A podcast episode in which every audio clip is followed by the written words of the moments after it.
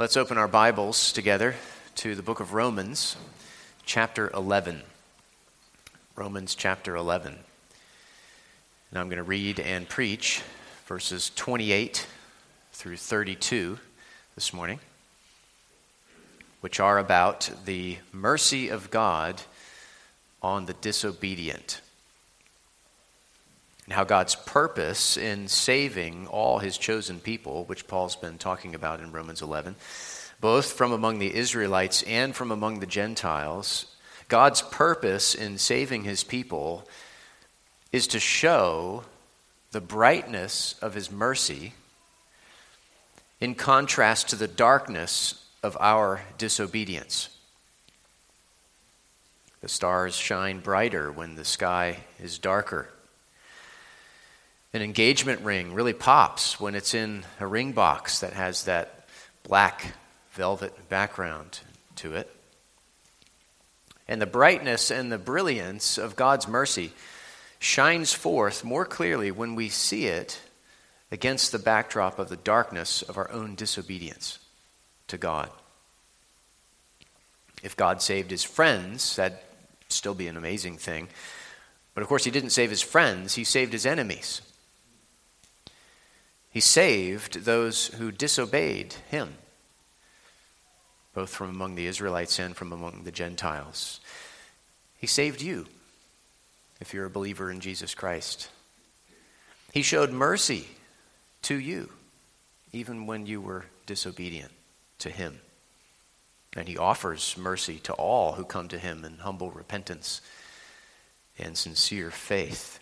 He is full of mercy, he is rich in mercy. And he bestows his riches on all who call on him. So we're going to see in these verses together how God's purpose in saving his people is to show that brightness of his mercy and to show it to us in contrast to the darkness of our disobedience. And I trust the Lord will use that to encourage our hearts this morning and to sanctify us in the ways we most need to be sanctified. So let's pray that He'd be merciful to do that in each of our hearts. And then we'll give our attention to His Word together. Let's pray. Lord, we do pray that you would encourage our hearts in the knowledge of the truth. We are so easily discouraged and weighed down by our sin and by our circumstances.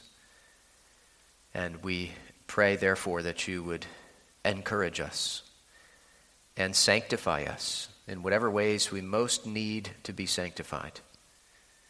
Lord, you know our hearts.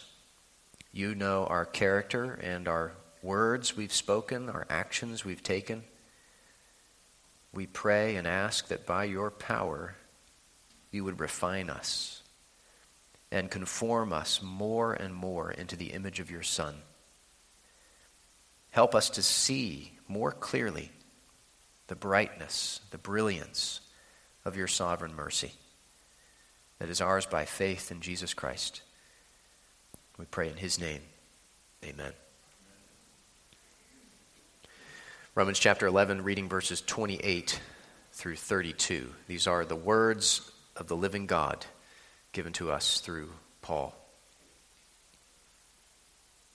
As regards the gospel, they are enemies for your sake. But as regards election, they are beloved for the sake of their forefathers. For the gifts and the calling of God are irrevocable.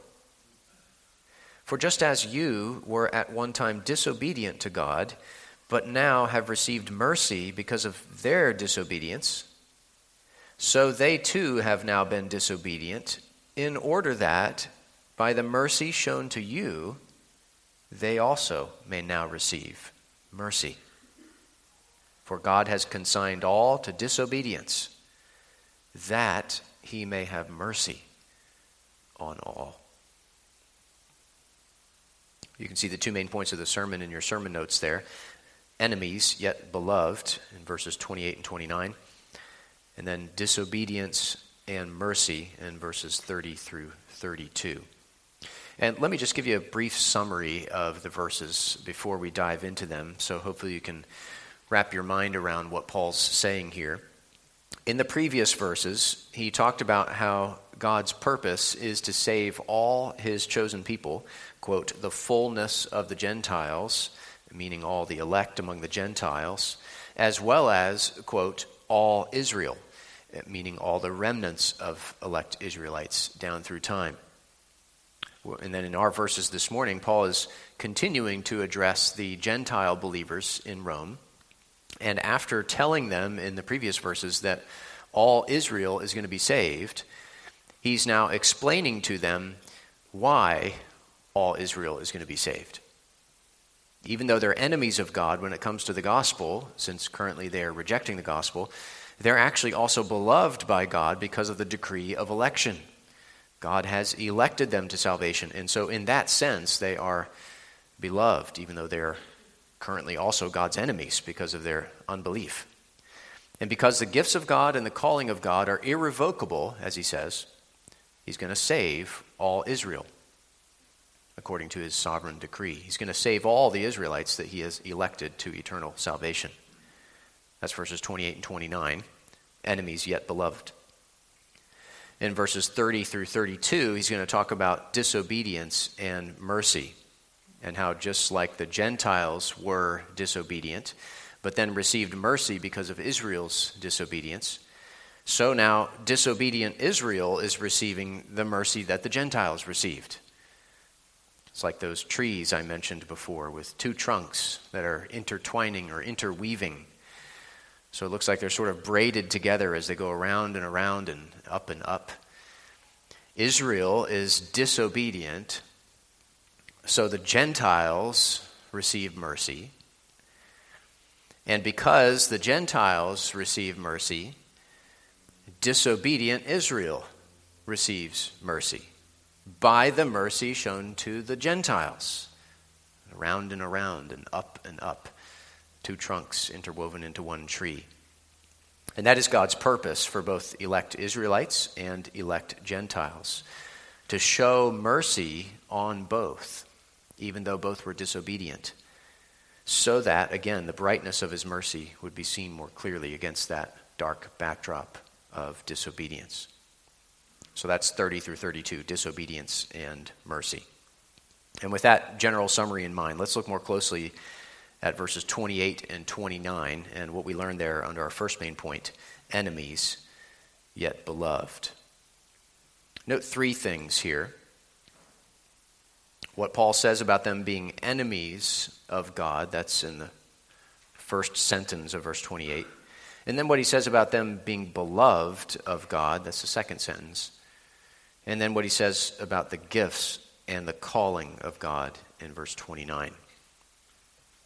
First, Paul says that they are enemies of God. He says the beginning of verse 28 As regards the gospel, they are enemies for your sake. As regards the gospel, that is, as far as the gospel is concerned, looking at them through the lens of the gospel, they are enemies because they've rejected the gospel. They're currently unbelieving. The gospel, the message of salvation through faith alone in Jesus Christ, the promised Messiah, they've rejected that message. And therefore, as regards that message, as regards that gospel, they are enemies. They are enemies of God. Paul wrote to the Christians in Thessalonica about the Christians in Judea. 1 Thessalonians chapter 2 verses 14 through 16 For you brothers became imitators of the churches of God in Christ Jesus that are in Judea. For you suffered the same things from your own countrymen as they did from the Jews the unbelieving Jews who killed both the Lord Jesus and the prophets and drove us out and displease God and oppose all mankind by hindering us from speaking to the Gentiles that they might be saved, so as always to fill up the measure of their sins. But wrath has come upon them at last. As regards the gospel, they are enemies of God. Though they think that God considers them his friends, because of their rejection of the gospel, he considers them his enemies. I notice that Paul tells these Gentile believers they are enemies for your sake, which repeats the thought of verse 11 that through their trespass, the trespass of the unbelieving Jews, salvation has come to the Gentiles. So, in that sense, they are enemies for your sake, for your benefit, Gentiles, in the providence of God.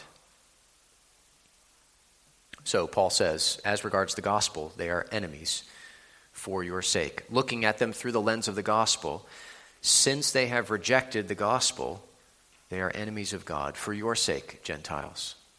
Since through their trespass, salvation has come to you. That's looking at them through the lens of the gospel. But then Paul switches lenses, like the eye doctor does at your eye appointment. And he says in the second sentence of verse 28 But as regards election, they are beloved for the sake of their forefathers. So, looking at them through the lens of the gospel, they are enemies of God, but looking at them through the lens of election, they are beloved of God. As regards election, God's eternal decree to save them in Christ by His grace and for His glory, as regards election, looking at them through the lens of election, they are beloved.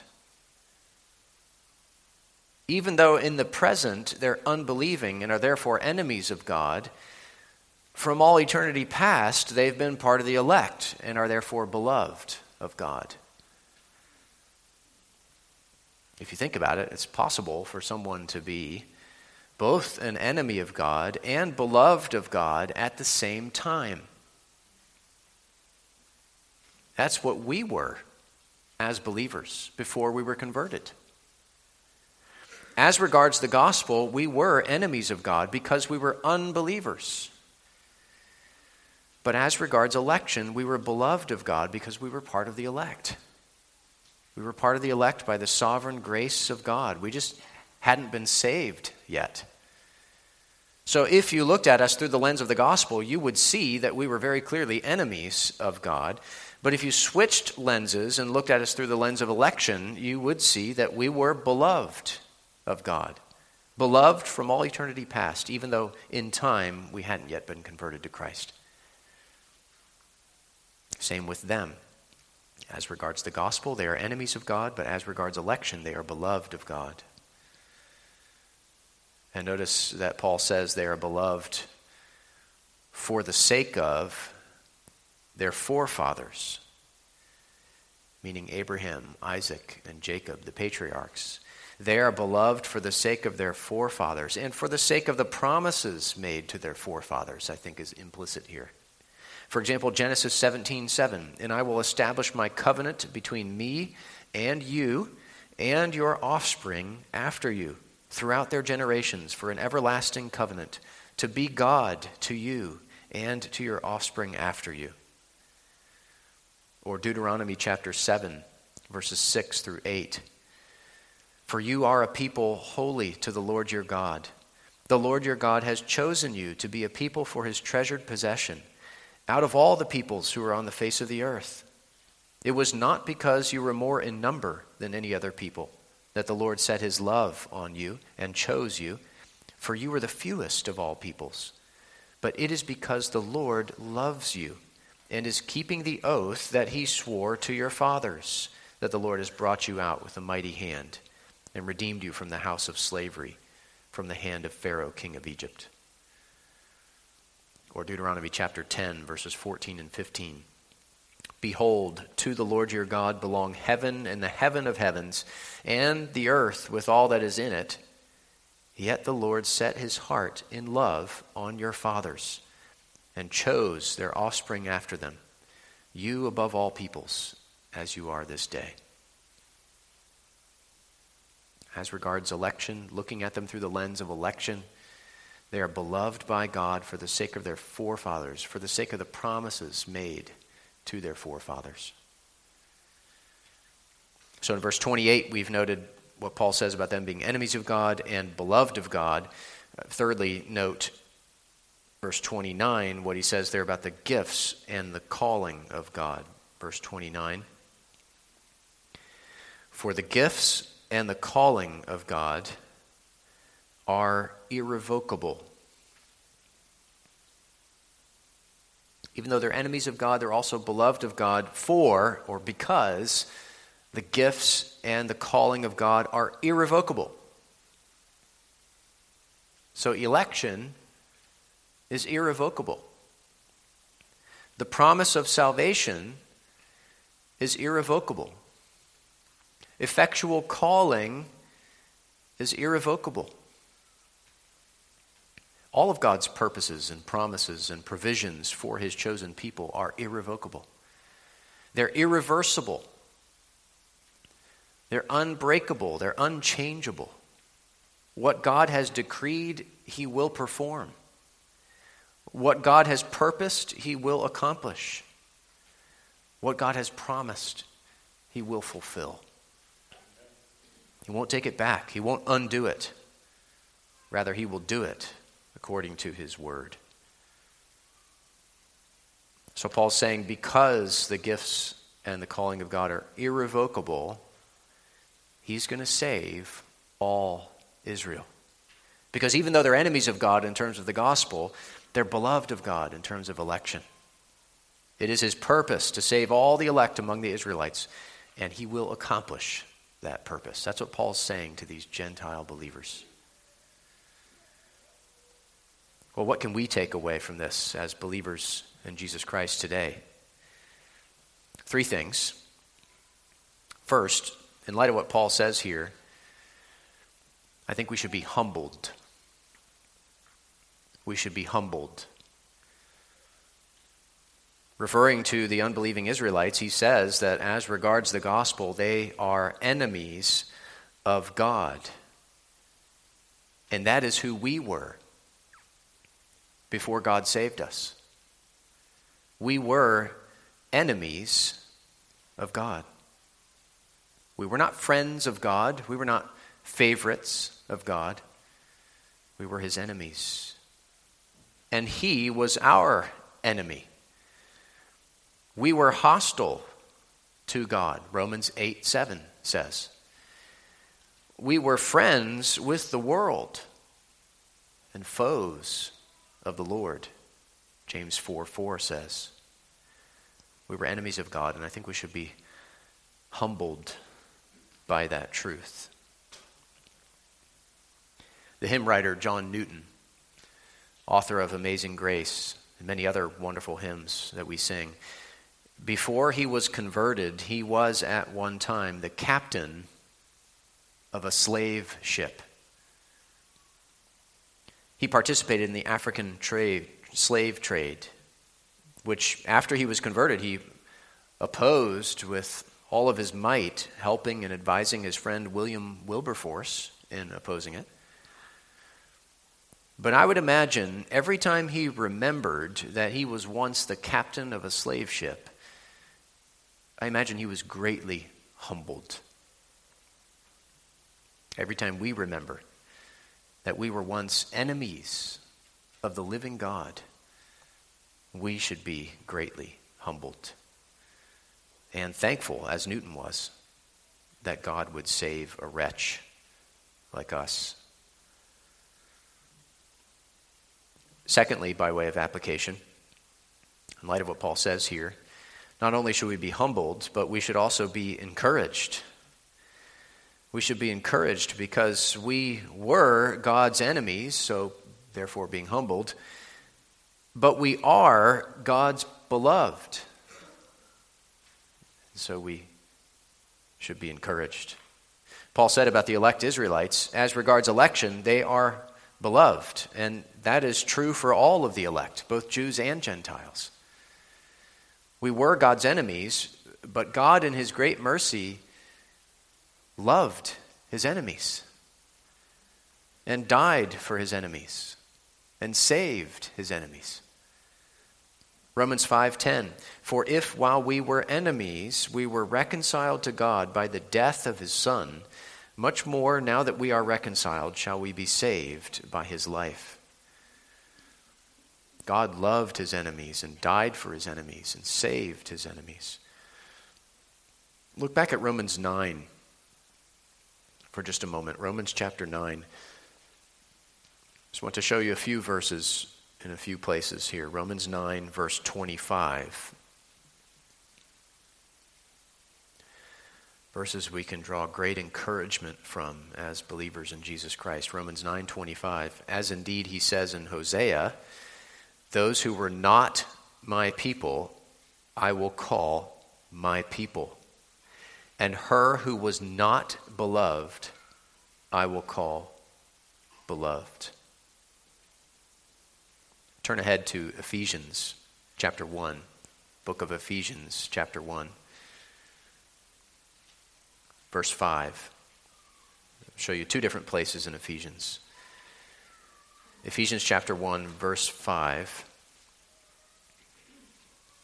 Paul writes there, In love, he predestined us for adoption to himself as sons through Jesus Christ according to the purpose of his will, to the praise of his glorious grace, with which he has blessed us in the beloved.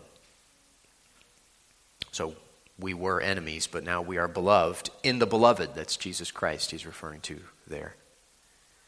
And one more, chapter 2 of Ephesians.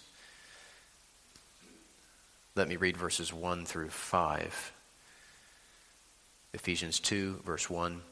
And you were dead in the trespasses and sins in which you once walked, following the course of this world, following the prince of the power of the air, the spirit that is now at work in the sons of disobedience, among whom we all once lived in the passions of our flesh, carrying out the desires of the body and the mind, and were by nature children of wrath, like the rest of mankind. So we were enemies of God. But God, being rich in mercy, because of the great love with which he loved us, even when we were dead in our trespasses, made us alive together with Christ. By grace, you have been saved. We were enemies of God, we were dead in our sin, but he loved us and made us alive together with Christ and saved us by his grace.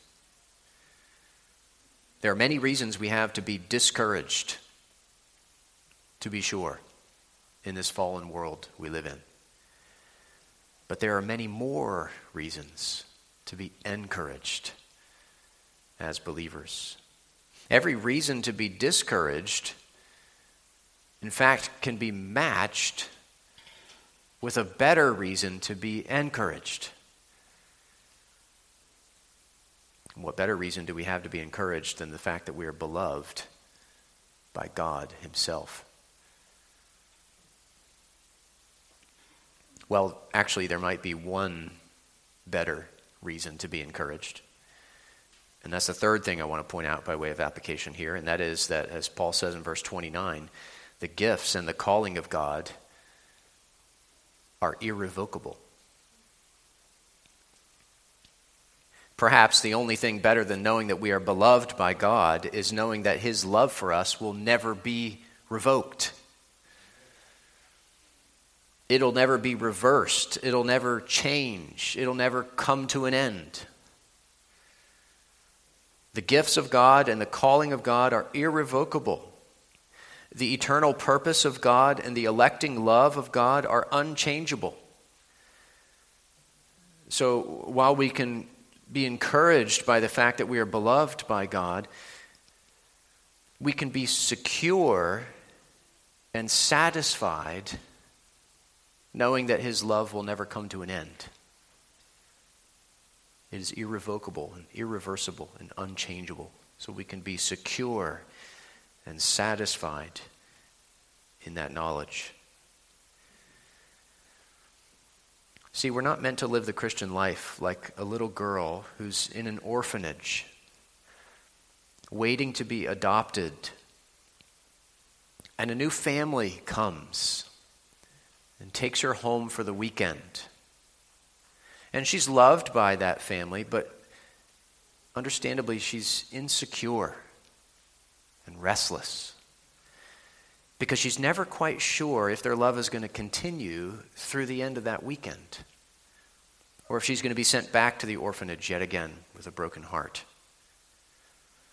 No, we're, we're meant to live the Christian life like that same little girl after she's already been adopted by that family.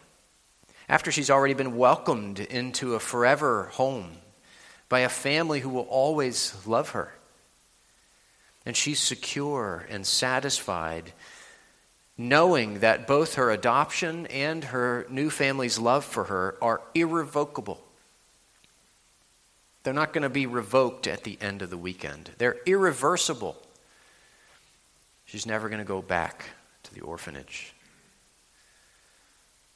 As Christians, we can be secure and satisfied in the unchanging love of our Heavenly Father. We used to be his enemies, but now we are his beloved sons and daughters. He has adopted us into his forever family. And our status and his love are irrevocable. So we should remember that we were his enemies and be humbled. But now we are his beloved, so we should be encouraged. And his love for us is irrevocable. We can be secure and satisfied in his unchanging love.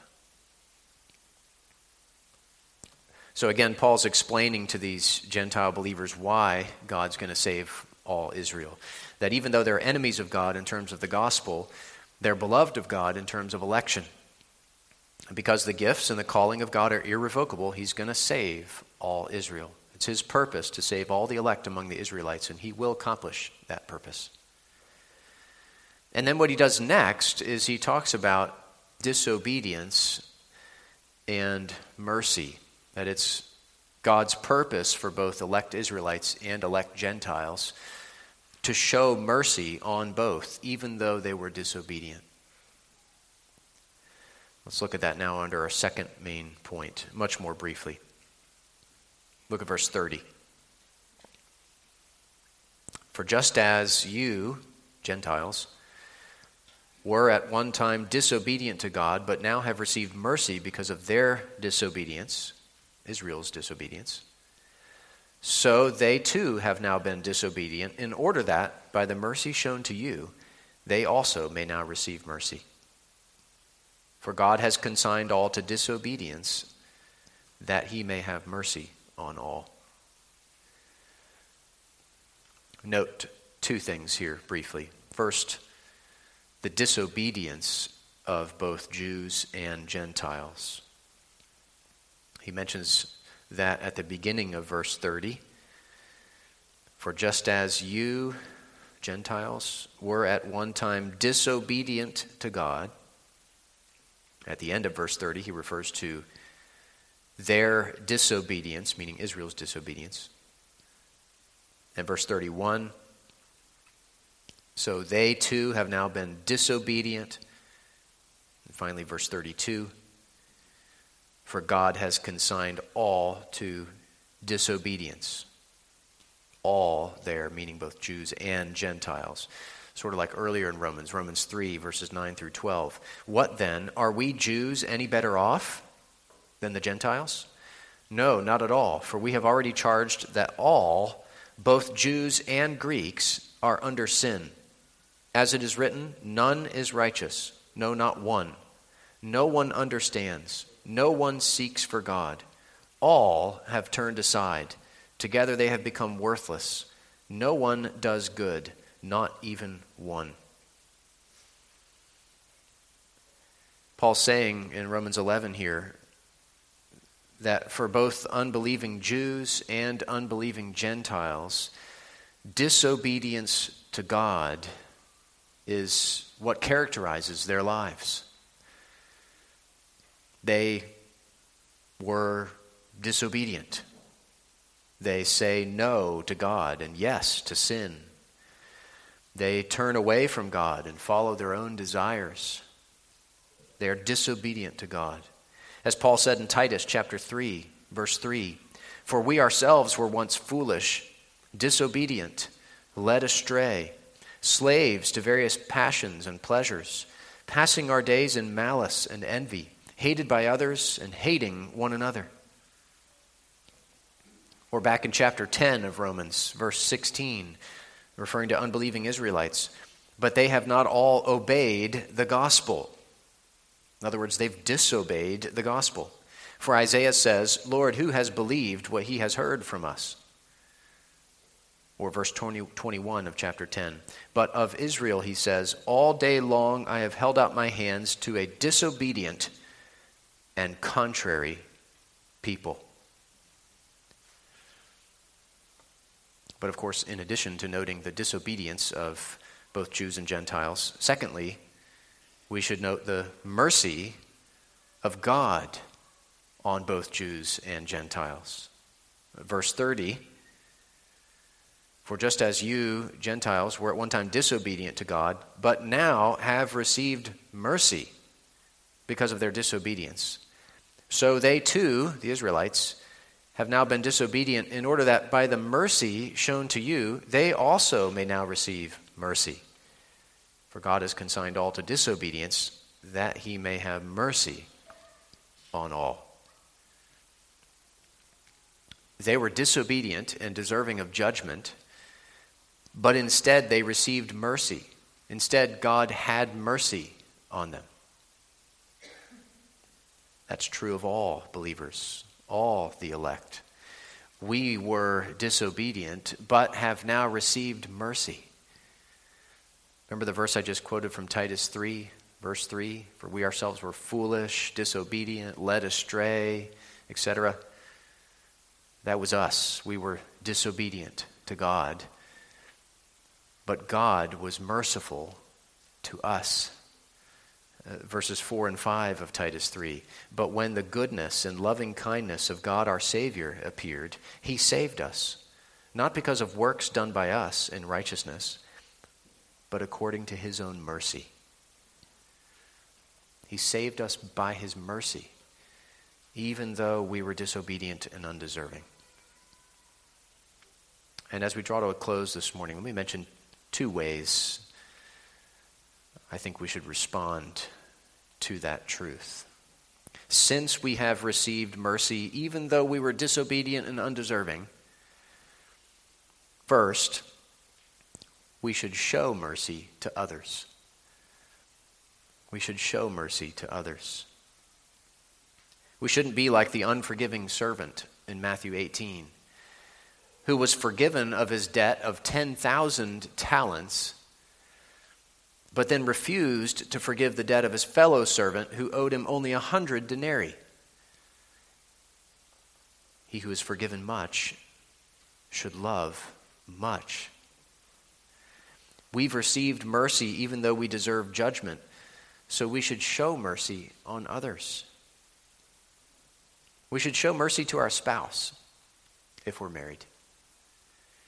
Since our own debts have been forgiven, we shouldn't demand payment from them when they sin against us or hurt us or wrong us in some way, which we, we do plenty to them. We've been shown mercy by our Savior, so we should show mercy to our spouse. Parents who have children in the home, we should show mercy to our children. To be sure, we are called to discipline them when they disobey but we should do so with a heart full of mercy, not anger or frustration. As parents, we are recipients of mercy.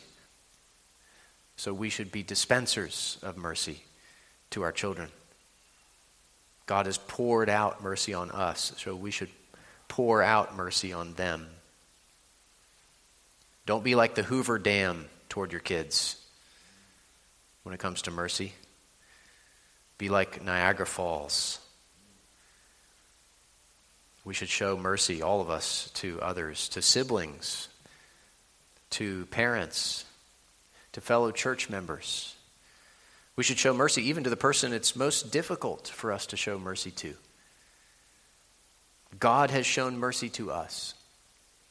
And empowered by that mercy, we should show mercy to others. Second, and finally, since we have received mercy, even though we were disobedient, undeserving, we should see the brightness and the brilliance of God's mercy against the backdrop of the darkness of our disobedience.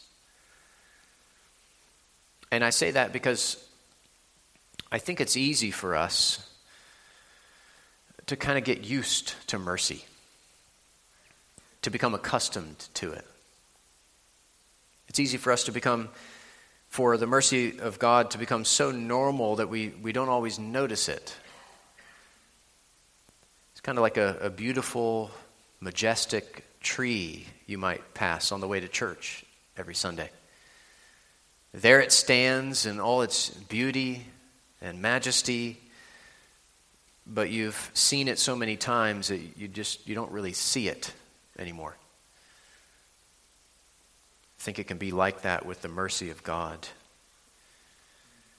But when we encounter a passage like this one, when we're reminded of the fact that we were enemies of God and disobedient to God, but now we are beloved by God irrevocably and have received mercy from God richly, then we should see, we should see the brightness and the brilliance of His mercy against the dark backdrop of our disobedience and what we deserve.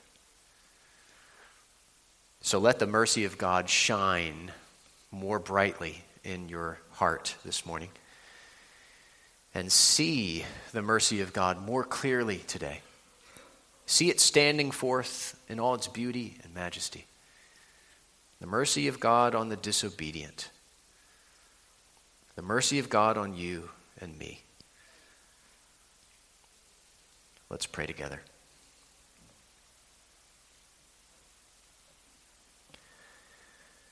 Our God, we thank you and we praise you for your great mercy to us in the gospel. We thank you for how you've poured out your mercy on us.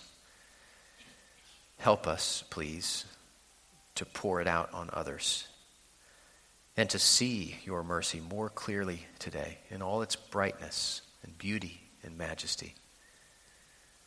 We pray in Jesus' name. Amen.